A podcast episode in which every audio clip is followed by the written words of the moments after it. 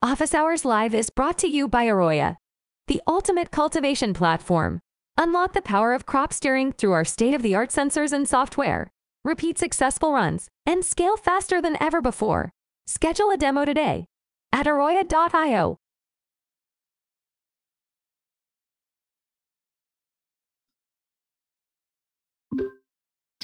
What's up, Growmies? Welcome to Office Hours, your source for free cannabis cultivation education. I'm your moderator, Keisha, and this is episode 84. Here's how we do it I'll keep an eye out for questions in the Hangouts chat. Drop them anytime, and if your question gets picked, we'll get right to it. We're also going live on YouTube and Instagram, so if you're logging on over there, post your questions, and we'll do our best to cover it during the show. Y'all headed to MJ BizCon, so are we. Office Hours is going to be coming in live and direct from booth number 51005 on Thursday, November 30th. Uh, as part of Aroya's three days of programming, there are two ways to tap in. You can join our live audience or watch our free live stream from anywhere in the world. You just have to scan this uh, QR code and uh, sign up to claim your spot. All right. Seth and Jason in the house today. How you guys doing? Pretty good. Doing well. Good, good. All right. Well, we're going to start with a follow up question. Uh, we did a segment a couple weeks ago on optimal EC, and someone posted that the three to four EC range we suggested seemed a little low for a hydro grower. So they asked, is this range measured in the substrate? And if so, are we talking while at field capacity? So maybe we could break this down a little bit more. Most of the time, if you know we're talking about three to four, we're probably looking at our feed EC. Um, you know, typically for something like HPSs, we'll be in that three, three, five range, maybe pushing a little bit harder just depending on the rest of the room parameters and the nutrient manufacturer. And then for a lot of LEDs, we'll you doing three, five to four zero. Oh. Um, again, sometimes pushing a little bit harder depending on those factors that were mentioned. Yeah, I mean, a big part of it's what kind of light intensity you can deliver to your canopy. So with like the HPS, we don't quite have as much uh, even coverage with that light intensity, and generally not quite as high total light intensity compared to the LEDs. Uh, those higher light levels just require the plant to have more nutrients to continue to build tissue. So that's got to be in place. Uh, like Jason said, three to four typically a feed range. And then when we're talking about root zone measurements, so we'd be trying to measure at field capacity right before morning irrigations, then kind of towards the end of the day to see what we're doing. But uh, typically like in HPS, we'd be looking at usually like a five to a seven at the wettest, but some people can go higher as long as you're watching your media EC and slowly building it, not going up and down too much, uh, not so much throughout the day, but that baseline EC raising and lowering. And when, when I say baseline, I do mean the wettest point of the day, field capacity. And then on our dry backs in generative, we can see swings up to 10 and above without any problems. But you know, like we've talked about quite a bit before, a lot of it has to do with that progression throughout the plant's life cycle. If we're not building it evenly and we're having a lot of dropouts, then we're not ever going to be able to achieve a high EC baseline. Fantastic, you guys. Thank you for that. All right, the questions started rolling in on YouTube. So let me get to this first one from Iron Armor. They write, how would irrigation strategies differ when growing in a coco perlite mix compared to a peat based medium, something like Tupur versus Sunshine Mix number four. Let's start with that. Yeah. So, um, you know, perlite mixes are usually going to be a little bit more airy. Uh, a lot of times that, that peat moss is going to hang on to the water slightly better than a perlite mix would. And so w- when we think about, you know, how much our dry downs are going to be, what our field capacities are, we're going to see a little bit of variation in uh, coco versus or uh, coco perlite versus a peat perlite or peat coco mix. Sorry. Um, and so, you know, when we think about, all right, how does that affect crop steering? Most of the strategies behind what you're going to be doing are going to be very similar. You're just going to see some differences in that actual implementation as far as what the numbers coming out of the system are. Yeah, we're, we're looking at slight differences in field capacity. And I can tell you from using both of those particular two products, um, it really does just come down to the perlite ratio. Coco and peat are fairly, I mean, they're pretty much completely interchangeable in application. Uh, coco is just a better way to meet this bigger market demand now that cannabis has become a big commercial product. Uh, I'd say, you know, 10 years ago, 10 plus, we look at Pro Mix, uh, Sunshine Mix, a bunch of different things were made with peat moss based products. It's just not as environmentally friendly to harvest peat moss out of bogs over and over that take thousands of years to build up versus coconuts are growing constantly That's that's really the main difference. Um, I think you know there's certain growers out there, not not even so much in cannabis, uh, in the rest of horticulture, that stick with peat because it's been around forever and it's basic. They know how it works, and uh, it, it's more of a habit thing than for any particular quality that peat would have over. That being said, those are both great products to grow in. I mean, uh, more perlite, you're probably going to want a bigger pot to achieve the same kind of steering strategies, and that's that's about it. You know. That's a great overview, guys. Thank you for that. Um, we got this question, and it's one I'm going to answer actually. This came in from Charlo. They are following us on YouTube. They're learning a lot, and they want to know if we offer any online school. You're looking at it, friend, every Thursday, office hours, 1:20 p.m. Pacific, 4:20 p.m. Eastern. Come by. We look forward to hearing from you. All right, back to the program. this question came in from IndieBud. They're asking how many disc filters would you use in your irrigation lines and where? Are there different types of disc filters and how um, how should they how should we set it up? Thanks, guys. Got some advice? Yeah. Uh, hopefully Seth and I are going to be on the same page here. Um, but usually what I'm going to do is like have at least two in line. So the first one is going to be after my injection system. Um, if I am like a dosatron, be right after the mixing chambers. Um, and that's a good one to maintain extremely regularly. It's going to be catching hopefully the bulk of um, any of your precipitate or stuff that didn't fully dissolve, um, other materials that we don't want having to be forced through our drip system. And the other place I like it is in the room. So yeah, most of the time, we'll, I personally like to have one at each valve. Um, so usually right before the irrigation valve in the room. Um, and as far as are there different types? Yes, there are different types. There's different sizes, and then there's also different um, uh, mesh. So that's the, the, the porosity of that. Um, typically, the higher the number with that is going to be the finer um, that filter is. Yeah, we're we're right on the same page there. You know, you're going to want one right after your pump, essentially coming out of your fertigation system to take care of uh, higher volume flow and a lot more particles. And then personally, every valve, or I like to have one on pretty much every table, ideally, if I can. And part of that is because if you set your system up correctly, it's not too difficult to go service those regularly. And that really is one of the keys with filters. Um, the more filters you put in your system, uh, the better filtration you're going to do. Also, you have more points to reduce flow and have clogging things. So, anytime we are talking about that, getting a high quality filter that you can clean easily is pretty key. And then part of the reason or the main reason really for the in-room filters is that just a last chance to catch stuff right before they hit the emitters uh, chances are you're probably and most people do depending on their irrigation system clean the ta- the uh, lines at the tables and in the room more often than they're cleaning that main line. So pending your pumping capacity having one coming out of your fertigation room one before you go into the room and then that last layer right on the table is where you want to be. But also you know look at logistics what can you accomplish? And make sure you know i think that's something that often gets overlooked is uh, filter cleaning. You know even if you clean them once a week and you're like oh they they look kind of acceptable of course they're going to be dirty probably start checking them every day and see what kind of accumulation you have or if it's accumulating faster and faster over time telling you that you've got a biofilm or sedimentation buildup farther upstream than right in the room yeah and you know after you're operating for a little while, you'll kind of get a feel for how often it is necessary to clean these things. Um, that being said, if you do make any upstream changes as far as what's going into your lines or how it's getting into your lines, probably a good process to implement a check on those more regularly. Um, so, you know, if we switch nutrient brands and maybe we're not familiar with it or we're just trying something out, probably good to go in and check those filters at least every other day, maybe every day. Um, for a week or two uh, while you're making those changes to make sure that those modifications to what you're used to uh, don't require higher maintenance. Yeah, and you know, I think it's it's also just important to remember that over time we're pushing salt-based minerals through the system. We get a certain amount of concretion and buildup inside the pipes.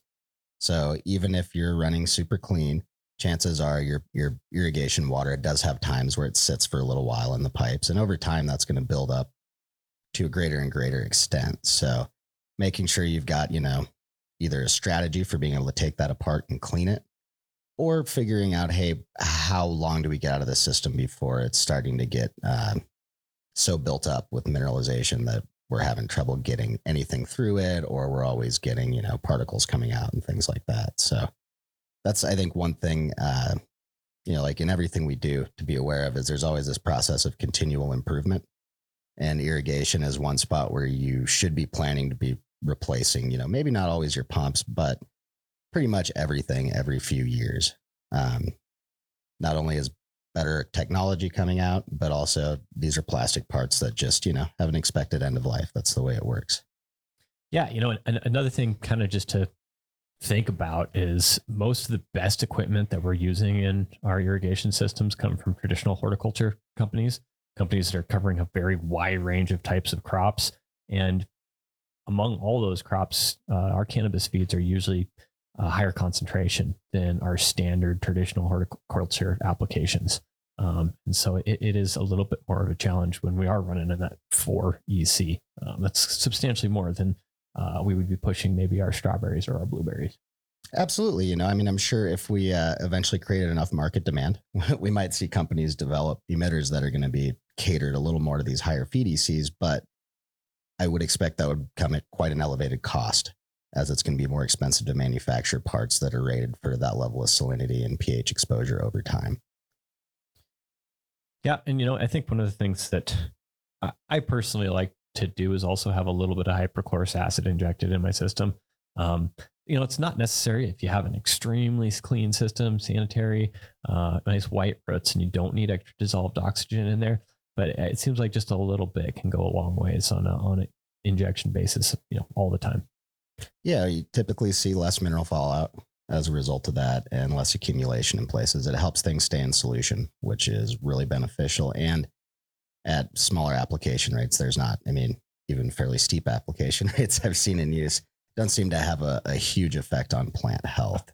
And you know, that's that's another thing when it comes to irrigation too, just that continued cleanliness. Um, just because your system may, you know, I mean, all of our emitters are pretty low flow. It takes actually quite a lot of clogging for you to start to see issues on the tables. So making sure that you're cleaning your system out entirely on a regular basis is important as well, from the pump all the way out to the tables.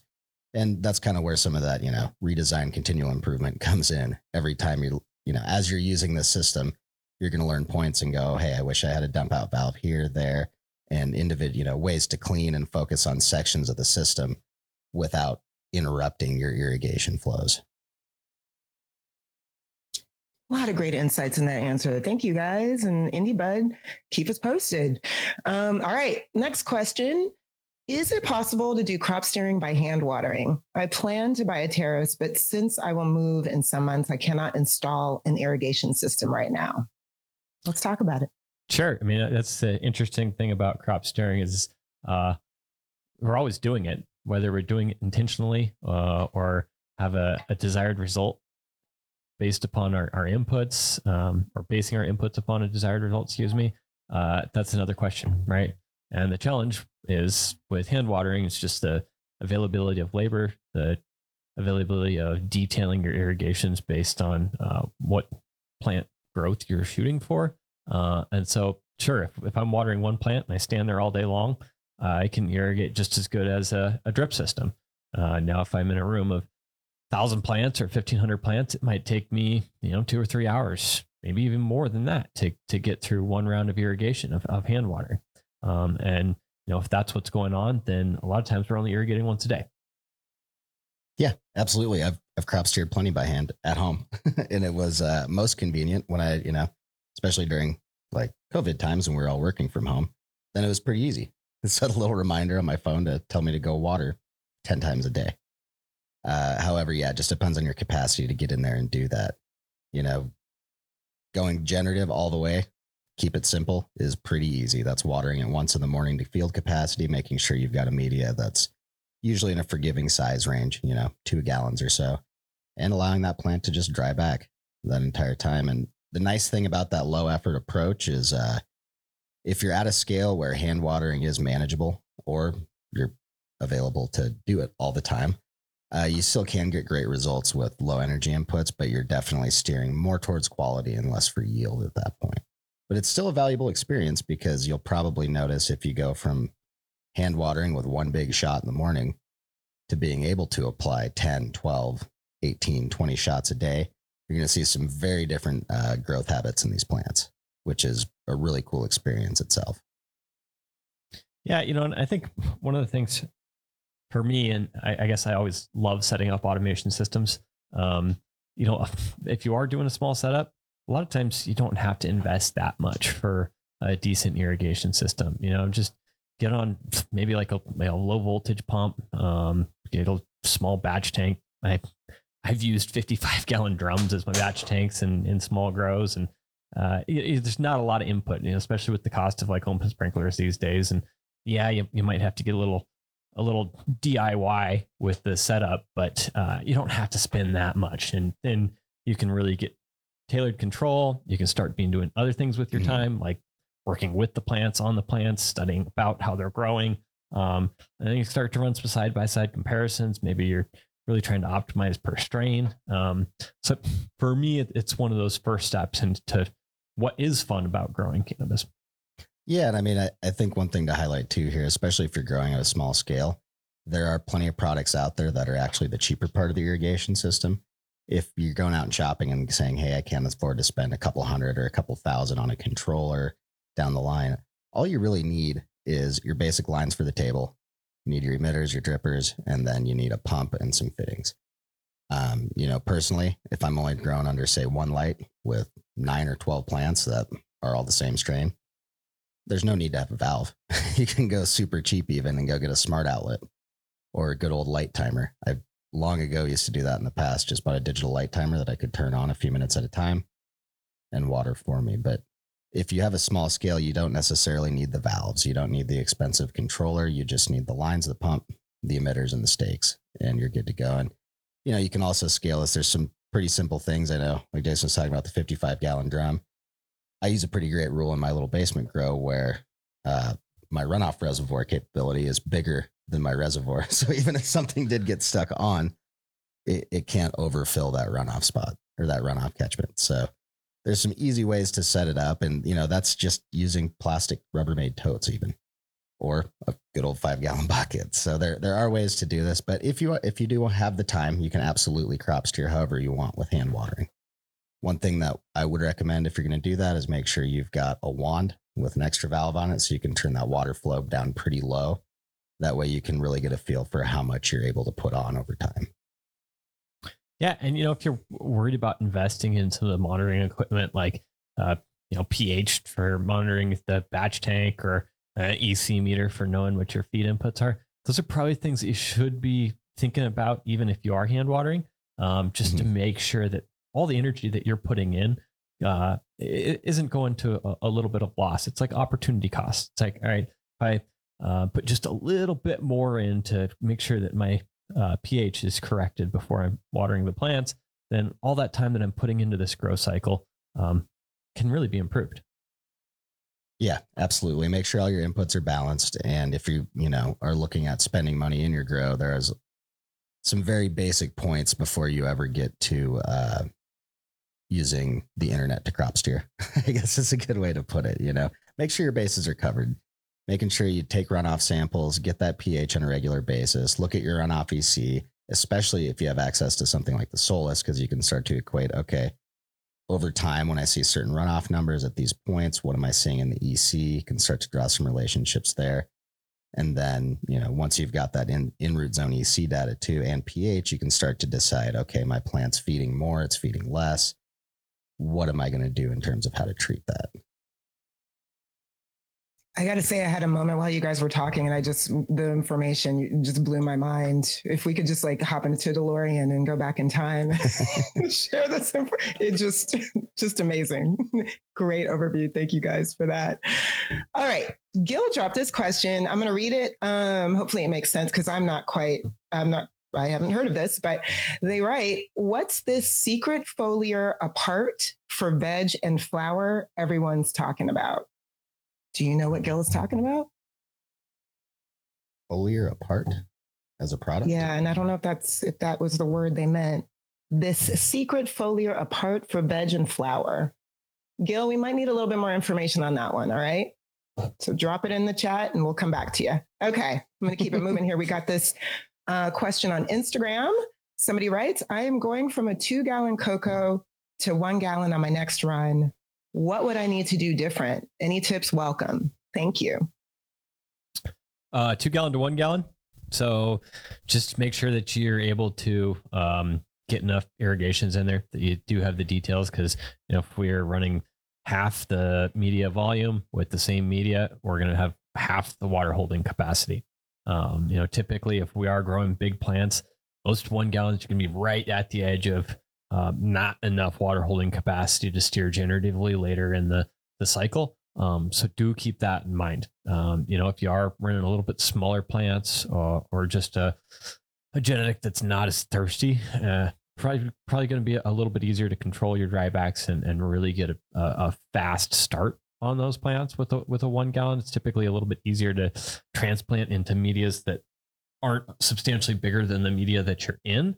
Um, that being said, if you do get good at uh, transferring to a large media, a lot of times you can cut some of the labor costs, um, some of your uh, substrate costs, and uh, and achieve that. But uh, yeah, just keep keep an eye on what your lowest water contents are, and um, you know make sure that you you have enough control that you can irrigate throughout the day if you run into issues. Yeah, I'd say if you're, you know, make sure you're flipping your plants 18 inches and under, most likely would be the biggest thing. I know if you're used to growing in a certain size pot, you might have it dialed for a specific genetic, whatever your flip height is. But if it's over about 18 inches, you, you're not necessarily going to overgrow the pot, that one gallon, depending on genetics, but it's going to be some good insurance to make sure you don't end up in a point where uh, you've just got to really water it all day because the plant's really massive for that one gallon. And that's about it. Otherwise, you know, we, we continue to have the same basic goals. And uh, if you already were flipping plants that were in that size range, uh, you can probably expect to see a, quite a bit more vigorous growth as you're able to water more often and not have to push it as gen, you know, so generatively for so long to get the dryback you're looking for in that two gallon.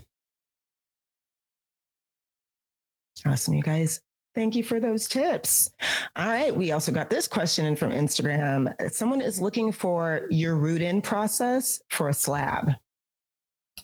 Yeah. So one would be doing a good job hydrating them. Um, you know, if you are using Grodan slabs, kind of follow their recommendations as far as getting those hydrated up. Uh, usually the, the typical process that works fairly logistically well is get your uh, get your flower room all all set up, which means putting the slabs down on your benches. Um, if they're not pre-cut, make sure you cut them. Most everything I've seen in the last year or so is all is all pre-cut. Yeah, the industry's so. gone that way. If you do happen to get some non pre-cut ones, then is the time to make your to make your top cuts specifically, and not the bottom ones. Yes, thanks for specifying that. yeah, um, get your drippers in there. Um, you know, if, if if it's easier for you to go through and, and, hand fill those, that's okay too. But for the most part, it's you know pretty easy. Just stick your drippers in that bad boy. Uh, make sure that you run the irrigation long enough to fill the slabs up. I personally like to feed it a little bit more acidic the the first time then getting those slabs, and the reasoning there is to um, help wash out some of the surfactant that's in the rock wool from from the factory. Um, that just helps it stay that helps it wet out. So that's what that's why that's why you can get uh, factory dry rock wool all the way up to field capacity um, without worrying about too much channeling issues or hydrophobicity, um, simply because that surfactant is impregnated into the fibers. And that's what's going to help the um, the irrigation wet out those fibers. It's a, a surfactant is a wetting agent, if uh, if you want a little easier term there yeah, uh, I would typically advise that you have those at least soaked for an hour. Um, you know, overnight's fine as well. Um, but at the very minimum, I would go no less than an hour before you you go in and, and cut your cut your drain slits. Um, you know, good thing here to do as well is is do a quick check around the room. Are all the bags filled up about the same amount? This is like a, a super simple uh, way to see, all right, maybe I've got serious irrigation issues over there. Maybe we haven't been doing a good job checking our uh, drippers. Uh, maybe we didn't do a good enough job purging, cleaning the lines after the last run. Um, so yeah, go around and poke them. They all should be like kind of like a water balloon, right? Because we want that bag full of water, um, making sure that uh, it is ready to slit. And this is really important that we don't slit them before we do this, simply because that bag is acting like a soak bin, if you will, for for all those fibers. And and what's happening is if that slab is in a big balloon, in a big bag of water, those little air pockets are, are all going to be pushed out of there and it's going to be fully saturated. Um, after you make those cuts, um, you know, it's a good time to get your TEROS 12s in, good time to get your plants in. Um, and usually we should be seeing a field capacity in that, say 65, 70%, sometimes a little bit, a little bit higher, depending on the manufacturer of that rock wool. Yeah. And, you know, that's, that's a great hydration tech, by the way, Jason. Uh, my only thing I'm going to add is I always like to plan my day around making sure that hour soak happens, whether that's load up the room, go to lunch, then come back and keep working, or do it in the afternoon and preferably do an overnight soak and then get a chance to go look, just like Jason said, look around the room, make sure all those bags are actually full of water. Uh, whether it's irrigation inconsistencies or maybe you got a weird batch, that doesn't happen all that often. But what can happen is if you can put enough water on fast enough, you might come back in an hour and see that the bags are no longer, you know, filled with water like a balloon. they have a little bit of water in the bottom, and we want to see that all the way full and get a substantial amount of water draining out. Uh, once you bring your plant in, though, you're going to go set that four by four by four or four by four by two right on top. That's there you go. Install your drippers, go to town, and basically what we want to see is over that next like three to seven days, looking for a 15 to 20% overall dryback from field capacity in that slab before we ever bring it back up to field capacity. And the, the art to this is uh, during those first couple days, making sure that you can put on at least one tiny irrigation every day. And by tiny, we're talking about 1% or less of slab volume. All we're trying to do is get some water movement through the upper block down into the lower block to stimulate that root growth. Uh, one of the things that's very difficult to do without sensors is put on that small shot and let it dry back enough each day to get that that uh, actual total dry back. We need the root space. We need the pore space to open up so that roots can actually penetrate it. And if we're looking for that 15 to 20 percent, and the more the better, as long as you're not dipping down below our good 40 percent guideline on rock wool, um, the better success you're going to have if you can manage that. But like I said, without any kind of monitoring and also having eyes across the whole room, it can be tough. And especially if you're just going in and looking at your plants visually, you might easily end up with some that are way overwatered and some that are underwatered. And uh, I think if any of us have grown with rock wool a handful of times know that if you can't get that root in right, you're just not going to get as much yield out of it. And it's usually pretty evident if you go in, you know, even two weeks later and just cut a slab, peel it up, and look at the root mass inside of it. We want to see that root mass really taking over that slab with thick, healthy white roots. Um, if that's not the case, then we've got to look at hey, was it overwatered in the beginning? Was it severely underwatered? Or did we even have, you know, healthy plants coming in from veg? Uh, that that can also be another challenge for some growers, depending on how they do their veg. Uh, if we don't have really aggressive, healthy roots coming out of there, it's going to be much more difficult and take more time to root it into the slab. And part of the the I think one of the keys to getting yield out of the slab system is nailing that rooting process so that the plant can start growing as vigorously as possible, as fast as possible. If we've got to take a long time in the flower room to get that to root in, if we wanted to experience similar yields, we'd basically have to veg on the slab for a while trying to get that to root in. And now we've got a problem with production time. Yeah. And, you know, I think one of the you know the things to do also is, is make sure you're getting a pH measurement on some of your runoff fairly early. Uh, and I, I did want to mention, you know, I, I kind of went to the assumption that the slabs were rock wool. I've been seeing some manufacturers now come out with uh, coco slabs uh, as well. Mm-hmm. Um, so s- some of the similar application there. If you are trying a new media uh, or a new manufacturer, or you have some concerns about the consistency there, make sure you are checking that pH as early as you can because um, we want to make sure that we have that uh, dialed in for those new roots to to take vigorous growth. Yeah, you know, you brought up the surfactant issue before. I've definitely seen batches of rock wool that seem to have quite a pH swing on that initial hydration, and uh, you know, sometimes when that's the case, if your initial pH comes out, if you watered in at a 5.8, 5.9, and it's coming out at a 7.5. It's uh, not necessarily a bad idea to push a little more nutrient solution through there and flush out some of that surfactant and get the pH back in range before you bring the plants in. So that data is power. Be aware. Also, knowledge is power. Y- y'all dropped a lot of good information in that. I mean, so good. So there it is. Root in process for slabs. Good luck out there. Keep us posted. Let us know if you have any more questions. Okay. We got this question on Instagram. I got to say the handle because I love it. Gandalf's Greens has a question here. They want to know how would you recommend ramping lights in veg to push past 550 U moles or 35 DLI while maintaining plant health? I tend to notice most of my strains tap out at this point within our two week veg period. Um, I mean, yeah, traditionally that's where I really kind of want to be at by the end of veg. Uh, I'm not sure that I'm going to go much harder than that simply because I am in an 18 hour light cycle. And so we are getting pretty reasonable DLI, you know, being at that 35 is we're, we're getting close to that optimal, at least of 45, 50 when we're getting through the middle of flower. So it, you know, it's for me, 500 to 600 micromoles into veg, getting ready to go into flowers is a great place to be because otherwise I have to have my lights really pretty high when I go into flower in order to, to match that DLI. Yeah. I mean, you're looking at, I mean, if you want to really break it down to 50 micromoles a day or so inside of a 10 day veg, that's totally possible. But basically, you kind of got to judge it by light and go in and start gauging what a percent equals in micromoles. And usually that's also not linear when you're going through that with your lamp. So, uh, but again, as Jason said, if you're actually hitting 550 evenly across your canopy and you're not having any problems with your current progression cycle, whether that's jumping it up, you know, 100 micromoles at a time, or it's 75, or it happens to be 12% on uh, your actual light setting. Basically, that's that's the goal. 550. If you're already hitting it, man, good job.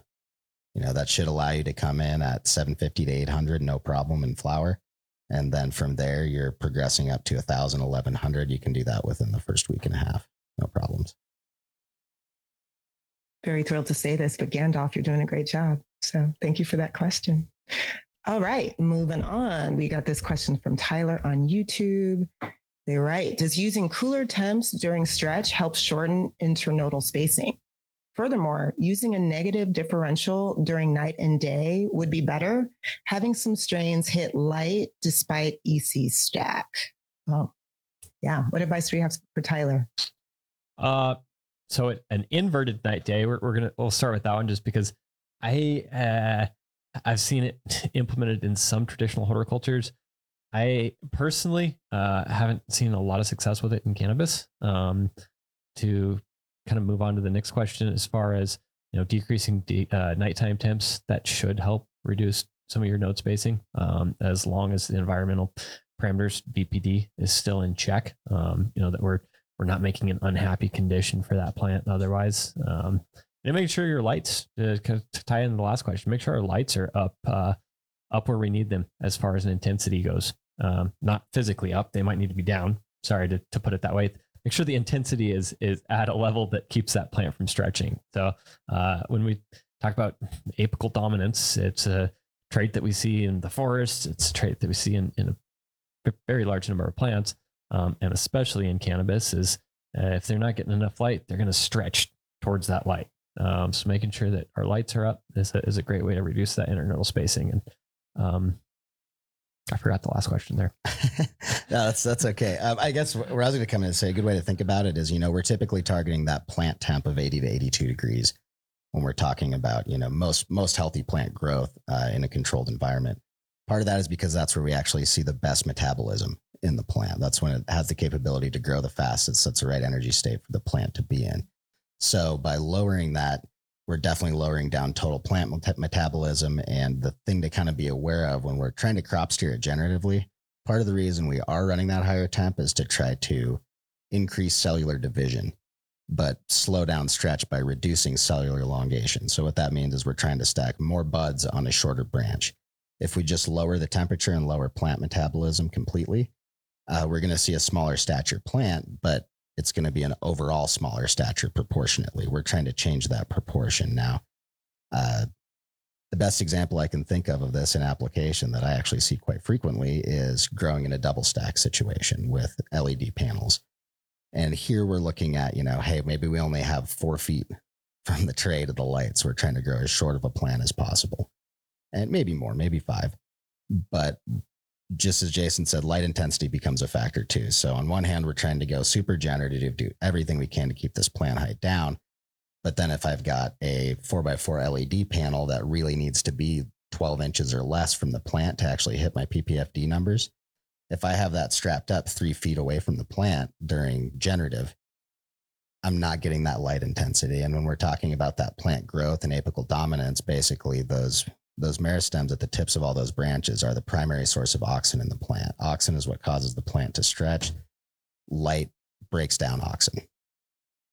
So more light equals less stretch. And I mean, you can see it on a, a whole number of plants. Anything grown under a small amount of light, what do we see? Just total plant elongation. It's trying to stretch for that light. It's trying to put its resources into being the most efficient at harvesting that energy, which logically, you know, the plant may not be thinking, but it's evolved to stretch towards it. So that's that's a huge part of that, I think. And pretty often we see that, you know, especially with strains that are uh, prone to stretching. You know, we talk about 2x, 3x well, anyone who's grown long enough or enough different strains knows that some plants are more like 5x, 6x size. And then at that point, you're looking at, okay, even if I've thrown everything I can at this for producing generative growth, uh, trying to keep this height down, some plants might still want to outgrow that. And at that point, we're looking at, hey, do these need to be flipped way smaller? You know, are we going to have almost no veg time on these? Are we going with an alternative growing strategy, be it a lot of small, small plants like classic sea green. Um, some strains are going to be very difficult to adapt to certain growing styles. And that's something that a lot of producers out there, specifically in the double and triple stack setups, are really running into. And, you know, one way they commonly get over it is they try to look at the market. As a producer, you're always trying to get the strains that you guys think will be popular. As a grower, somewhere everyone has to come together and say, okay, we spend too much money trying to make our facility accommodate this plant we're going to have to not maybe not try to grow that for commercial production for a while and make some of those choices that are sometimes difficult because a lot of us are passionate about specific strains. But you know the other side of it is some strains just need to uh, go through some breeding prospects. You know that's what we're seeing more and more in the market. With legalization people are able to take some of these strains out to generations and do some more selection to try to find that one pheno that actually is easy for you to grow in your facility uh, that reminds me of a conversation that i had almost seven years ago um, when i was cultivating and uh, working with uh, some of the scientists at METER Group at the time and um, I just thought up this idea. Hey, let's let's try and build out a strain scorecard, right? And basically, what it is is the collaboration of um, what's good and what's good, what's good and what's bad about a certain strain. So, uh, a lot of times, from the cultivator's perspective, we're going to have um, you know things like yield, uh, things like potency, things like uh, ease of processing, and you know we depending on how detailed you want to get in there, you might be like, all right, well, this one's easier to limb, or this one makes uh, more discrete buds. So it's easier for our, our processing teams after cultivation. Um, and then, you know, make sure that your sales team's involved as well. Um, you know, what type of bag appeal does it have? Uh, is it highly desirable by the stores that you're distributing to? Um, and, and, kind of break that down. And, and really, I think one of the, the most important things here is a lot of companies that I work with have a very big library, and it it it's challenging to have that kind of complexity. Um, a lot of times, it actually means that each of your products is is suffering, right? And so, if we can do a screen, a strain score for everything, and come to an agreement as a company and say, all right, well, let's cut 25% of our library to help achieve better um, optimal products. Um, and, and it, it, usually ends up working. Yeah, absolutely. I mean, uh, just use run length, for example. There are certain people out there that are doing that. They're saying, hey, we're going to take one or two rooms and have a 10 week run in these. Why? Because we want to grow some of these 10 week strains, but we're not willing to sacrifice the quality and price premium that comes with chopping them down at eight weeks versus 10 weeks. And that just kind of takes everyone to be in agreement. You know, the marketing or sales team has to go, okay, so we're not getting as many harvests this year. That's going to be less weight. But as long as we're confident that we'll get a really good price premium on this, it's probably worth it. And when you look at that perspective, just purely even on that, there are a bunch of strains out there that we just don't see very much in commercial production because of that. So for certain companies that want to take the risk and do it, sometimes it's quite rewarding. And then also that can strain. Oh, oh sorry, I was going to say that can also kind of help you steer Right? well and help you steer your future planning. You know, let's say you are in a situation like that double stack, you might go, okay, well, now that we've been in business for a few years, we've got an idea of what kind of market we're dealing with, what kind of revenue we're looking at. We can actually start to make some educated uh, guesses, essentially, but we can start to guide it and say, okay, well, looking at this market, we need to build a room that is for these exotic strains that stretch strains that stretch a bunch. You know, if we're talking about Runtz or a bunch of candies and stuff that kind of have some odd growth characteristics for certain producers that go, yeah, we're going to step away from this system that constrains us with height because that's our biggest enemy right now. And uh, this is the product we need to be able to put out to continue to make money. And that's more important uh, than our, you know, us being dead set in a particular cultivation style. Yep, got to make those b- big business decisions. Thank you for that, you guys. All right. We got this question in. Somebody has asked, what phases of flower do you want to push phosphorus?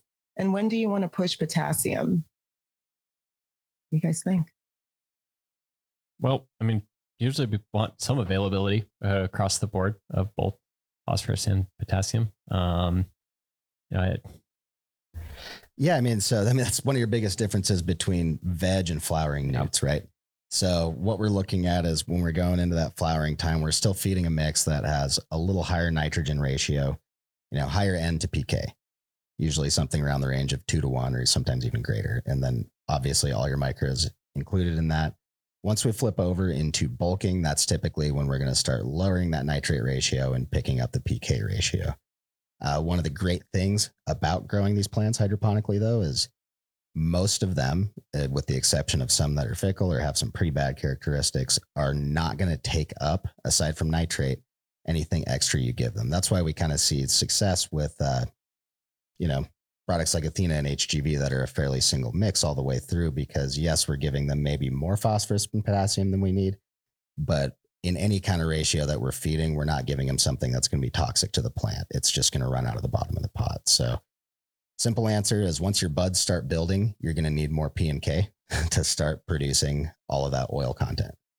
Um, however, unless you're trying to formulate your own blend, uh, most most commercial products out there have pretty good guidelines on when to schedule that. It's it's up to you as the producer, I guess, to start to map out what the phases of your particular strain's growth look like and when you need to make those changes because I think that's one of the big things that the whole conversation around crop steering or agronomy and cannabis has brought out is uh, these plants are so diverse in their growth habits and the amount of different traits that we see in in just the population that's in production right now. Um, we need a pretty general product that's easy to use, and that that totally exists. And and also just the the older instructions are trying to be as general as possible, right? Is it an eight or a nine week run? And here's what you do. And now it's uh, we we have the technology, and producers are starting to do more documentation and more studying and really mapping out what that growth cycle looks like and allow them to really pinpoint what's going on. Whereas I think if we're having the same conversation five or six years ago, by and large, a lot of the cannabis community wasn't quite as interested in that. Yeah, I, I, I, I'm really glad that you mentioned that last part because when I think about making those decisions as a company, eh, I mean, unless I am using a lot of nutrients, you know, possibly at the level of an MSO, then a lot of times I can be better off and safer bet by using uh, commercially available two part salt. Um, and you know, if you are a huge MSO, um, probably worth investing in uh, getting a, a chemist involved um, and, and making sure that they have some familiarity with the suppliers of those um, of those individual individual nutrients. Make sure that you have either uh, a really good trusted processor that is combining, storing, and shipping those nutrients, um, or uh, you know just just get ready for some some challenges. Uh, most of the people that I've worked with that do custom nutrients, it, it takes a little bit of time to build those relationships, those sources, uh, and ensure some reliability over time. So, um, and then on the other side, you know, if you're a scientist and you're trying to do the chemistry, uh, love love to hear what you're what you're doing. Um, give us a shout out, and I'd be interested. Yeah, I'll definitely comment and say if you're, uh, unless you're wanting to experiment with those nutrient ratios by yourself and see what the outcomes are, you're either going to pay the price for the commercial formulation or you're going to pay someone for their knowledge to help you get it right without losing, you know, a massive amount of production. So definitely things to keep in mind.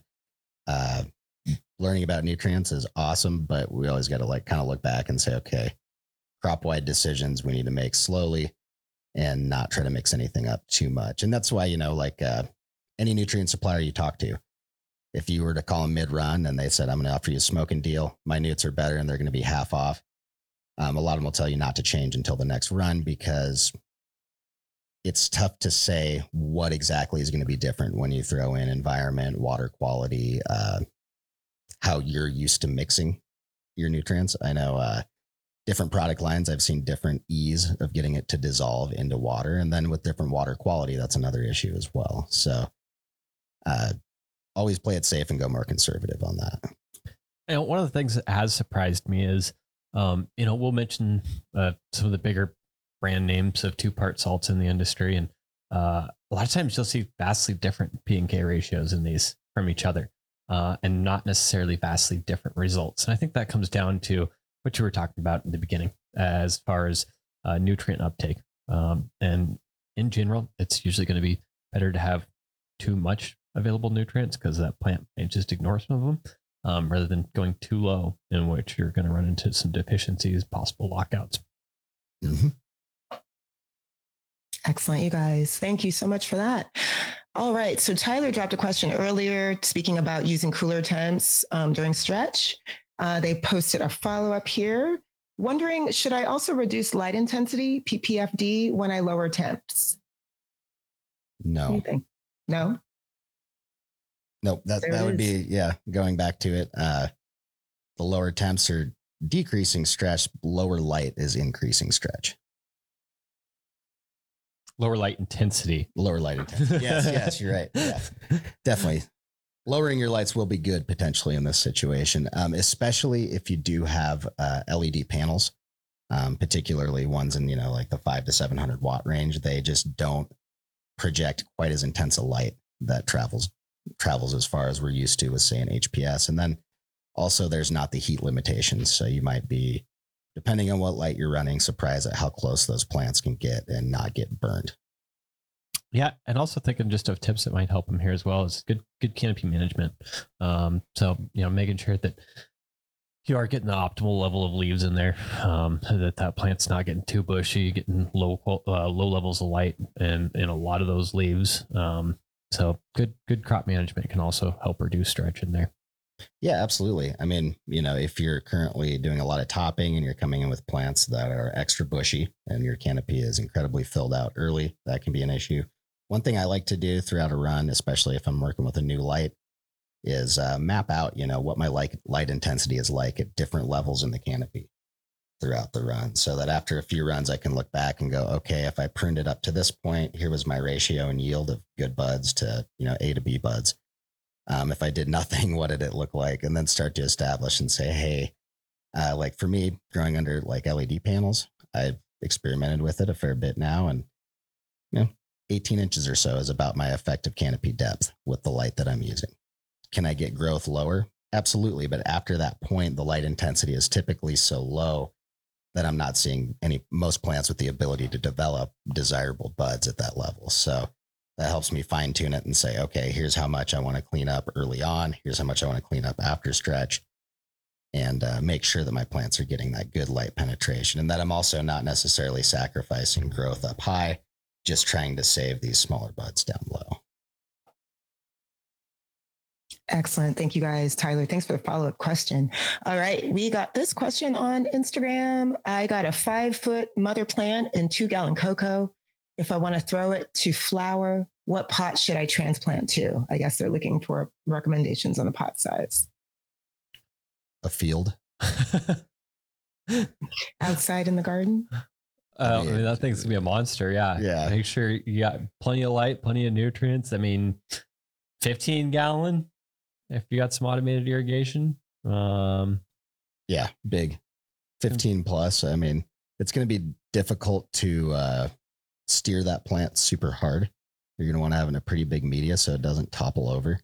It's going to be part of it. But I, I will definitely say, um, having tried flowering moms in the past outdoors, number one, yeah, outdoors. You know, if we talk about a two, three X plant, like you could have a 15 foot tall plant, no problem.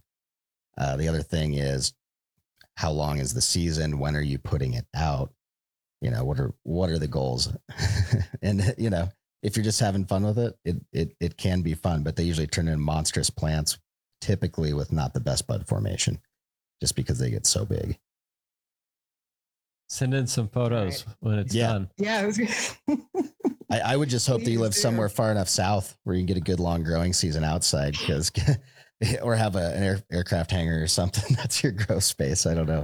it Yeah. sounds like adventure awaits this farmer. Yeah. So definitely looking forward to you keeping us posted. I mean, fantastic. when I All think right. when I think of those monster plants, I'm always thinking about some of the, the Humboldt Instagram stuff, and uh, I think most of those guys have uh, guys and gals have uh, have closed up the season for the year. I was down there last week in Humboldt, and the nights were getting down in there, you know, 40 degree range, and so That's good. it's uh, about the time unless you're in some coverage. Awesome. I look forward to hearing the progress of, of this growers situation. Okay. Got a question here from Johnny on Instagram. I love it. The questions really are flowing in today. Um, they are asking Do LED lights provide the same range of photons and red, blues, etc., at lower levels as they do at 100%? Oh, that's a great question. I don't know how linear that is on LEDs as you ramp power up and down. I think theoretically it's a lot more linear than like an HPS where your spectrum does differ quite a bit depending on how much, you know, voltage or wattage you're putting into that light where you have your ballast set. Um, and I mean, you even see more of a difference in older like magnetic ballast versus the newer digital ballast. Not that hopefully anyone's using magnetic ballast anymore. But on LEDs, I'm not sure. I do believe they're supposed to dim and raise brightness with pretty even levels. However, I'm sure a lot of it depends on the particular LED you're using and uh, what it's capable of in terms of spectrum. Yeah. Uh, I, I mean, I guess to answer that specifically, um, if you have a it, a spectrometer, uh, turn it up and down and take different uh, different wavelength measurements at what you're looking at. Um, that, or you could look up the specs on the individual diodes themselves. Typically, uh, most of the grow lights these days have two, three, maybe a few more colors of diodes, and those are actual different models of LED diodes they use. So when we say LED, typically that light is an array of a lot of times a few hundred little diodes, and those are basically it's a a diode is a electronic junction with a doping agent in between a cathode and an anode, and when we run electricity through there, it makes a specific color of light, specific wavelength. Um, now, in the last few years, the doping agent that makes white light has become a lot more cost efficient, and so that's why we see kind of the the good old blurple purple days have have have passed. Yet, still, most manufacturers are going to include some red LEDs, um, and so if you got the chip number on those, you could look up some of the the specs on it as far as its response at different voltages. Yeah, and I, I think that's the important thing here. These diodes, you know, regardless of charge, typically are designed to only put out a certain light wavelength. Where, like we said, with high intensity discharge lights, that does vary a little bit based on input. But if you get good good documentation from the manufacturer, usually at least any light that I've ever bought, they they have that information readily available as to what the spectrum of the different diodes is. And then you understand that, hey, if we're changing the spectrum, the biggest thing we can vary is how much of each color is being put out And then at the end of the day, just as Jason said, we're going to mostly white LED diodes because they have all of the spectrum we can get out of there. So, and I should be more specific there. I said at the voltage, it's actually going to be at the duty cycle. Um, so for all the nerds out there, when we think about how LEDs are run, the most of your LED drivers are what's called a pulse width modulator. And so LEDs are pretty much always instantly on or instantly off at a specific frequency. Um, the faster or the longer that we turn them on and off, it's going to vary the intensity of the light. That's why, like I'm the biggest, when you the take- biggest lighting nerd I know. yeah, when you take when you take videos in a uh, in a grow room, sometimes they're like flickering. Um, I mean, that's coming down to the frames per second that the camera is capturing uh, in relationship to the duty cycle that the LEDs are running at. Awesome, you guys. Thank you for that. Just really quick, we did a quick little YouTube poll here, and 83% of the respondents have a rec license, and 16% of them have a medical license. But we welcome all the growers. We're happy to see you. Glad y'all are here. Thank y'all for submitting so many questions. All right, we got five minutes left. We got a really juicy one here from William, I believe. I want to make sure I get the name right. Um, but we're going to get right to it here. So, William writes, Love you guys' content. Thanks, William. I work for a licensed producer in Nova Scotia, Canada. We've got your TEROS sensors and weather stations in our rooms. During rooting in coco, one gallon, 60% water holding capacity, I've, his- I've historically let the VWC go back down to 35% while providing short shots to achieve the net negative dryback. I've noticed an inability to get back to the 60% VWC after this point, landing around 45 to 47% capacity when trying to bring back to field capacity, and wondered if you guys had any advice. More recently, I've started to try and bring the media back up to field capacity at like 45% VWC during rooting in, and I have been able to gain some percentage, landing around 51% at field capacity, seemed to help. Maybe allow to drive from 60% down to 50 and bring back up to field capacity. Not sure. What would you guys like to advise William? Uh, one of the things I actually ran into um, last week, and I probably haven't given enough attention. Make sure you're not sticking your drippers too far down in that um, that substrate. I, I really never kind of thought about the effects of of how much top part would dry out if it's just channeling down the stakes themselves. So that might might be one thought. I'm just throwing that out there. Um, there's a few other reasons that that it could be doing it here. Yeah, I mean, the, the two things that stand out to me right off, right off the top of my head is number one, you know, what kind of shot size are we looking at when you're trying to rehydrate that back to field capacity once you let it dry down that far? Um, if you're trying to put on too big of a shot, uh, we might we might see runoff. You know, at that point, channeling before you actually hit field capacity. So that could be some of the challenge. Uh, you know, another one that I always like to point out to anyone who's growing in coco and actually getting good root development is that once your plants are rooting in, we should never actually see it be able to achieve that total peak field capacity again because the roots are going to start occupying some of that pore space that would otherwise be taken up by water. So having it be that immediate does point a little bit towards uh, maybe not letting it dry back as far. Um, another one to look out for is that initial hydration. You hit 60%. How long did they soak? And is every block 60% or is, you know, the handful you tested yet? If you go around and feel them, do you feel any that are stiff at all? Um, but yeah, that is one thing I do like to point out to people. If we started at 65% VWC on my little one gallon coco pot, after I'm rooted in, I'm typically seeing, you know, more in that 50 to 55 range the end of that root in period once I have some volume occupied by roots. And a lot of times by the time we hit ripening, might be looking down into that 45 to 50 range, lose another five to 10%. Um, but when that does happen, typically when you go to harvest the plant at the end of that run, that pod is so overtaken by roots. it- It's I always used to joke like where'd the coco wash out and go, but um, so that, that is something to definitely be aware of. And then also if you're using um, like the Solus, for instance, if you're if they're not in situ, that's going to be a dipshit too. So if you have a bunch of uh, Aroya gear around your room, and then you're also taking your Solus and spot checking, because the plants are sitting in there growing around the around the probes in the other pots, it's not quite a direct comparison. Usually we see just a little bit of difference, a couple percent.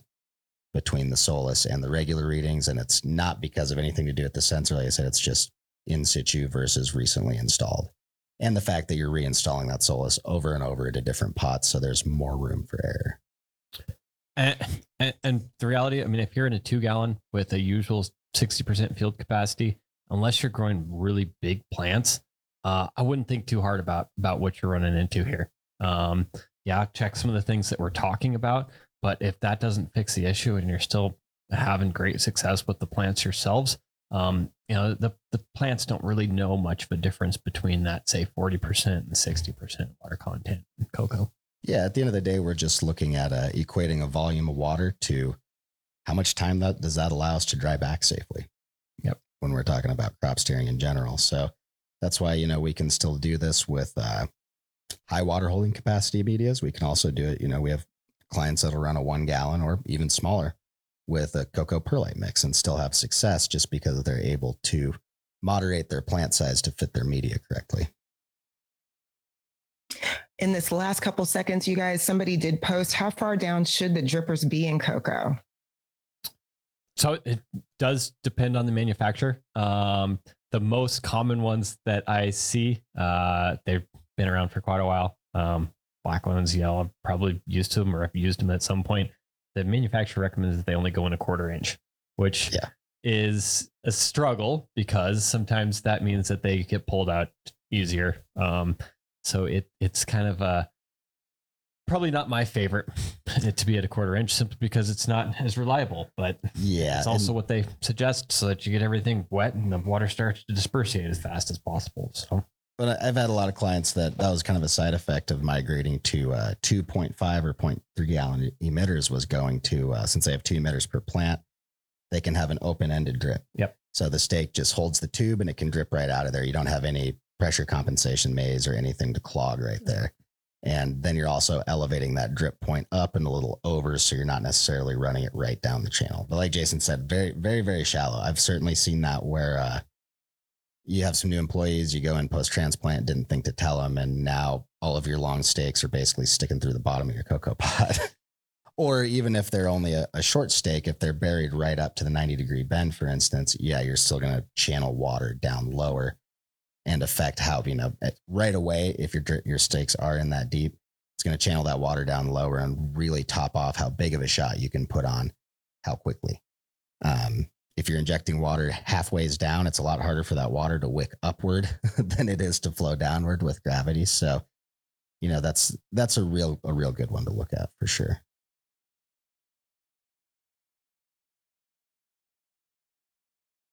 Uh, we lost Keisha, I think. Oh no. She might still be live. there she is. it's been a long day, y'all. Thank you so much, Seth and Jason, for dropping some serious knowledge today. Y'all, we are we are dark next week for Thanksgiving, so I'm glad you were able to get in all these excellent questions. Um, but thank you to the to our two hosts and to our producer Chris for, uh, Chris for another great session. Reminder: We're going to be at MJ BizCon live and direct from booth number 5110 51005 on Thursday, November 30th. We're going to have an office hours live, so you want to tap in. You can scan the QR code be a part of our live audience, or sign up for our free live stream. Either way, we look forward to seeing you there. Thank you all so much for joining us for this week's Aroya Office Hours. We do this every Thursday. And the best way to get answers from the experts is to join us live. Remember, no show next week because of Thanksgiving. To learn more about Aroya, book a demo at aroya.io. One of our experts will walk you through all the ways the platform can help improve your cultivation production process. And while you're there, be sure to sign up for our newsletter to stay up to speed on all things Aroya. You have a topic you'd like us to cover on an episode of Office Hours, post questions anytime in the Aroya, in the Aroya app. Drop your questions in the chat or on our YouTube. Send us an email to sales at aroya.io or DM us. We are on all the socials Instagram, TikTok, YouTube, LinkedIn, and Social Club. We want to hear from you. We'll send everyone in attendance a link to today's video and post it on the Aroya YouTube channel. Be sure to like, subscribe, and share while you're there. And we will see you at the next session in Las Vegas. Thanks, y'all. Bye.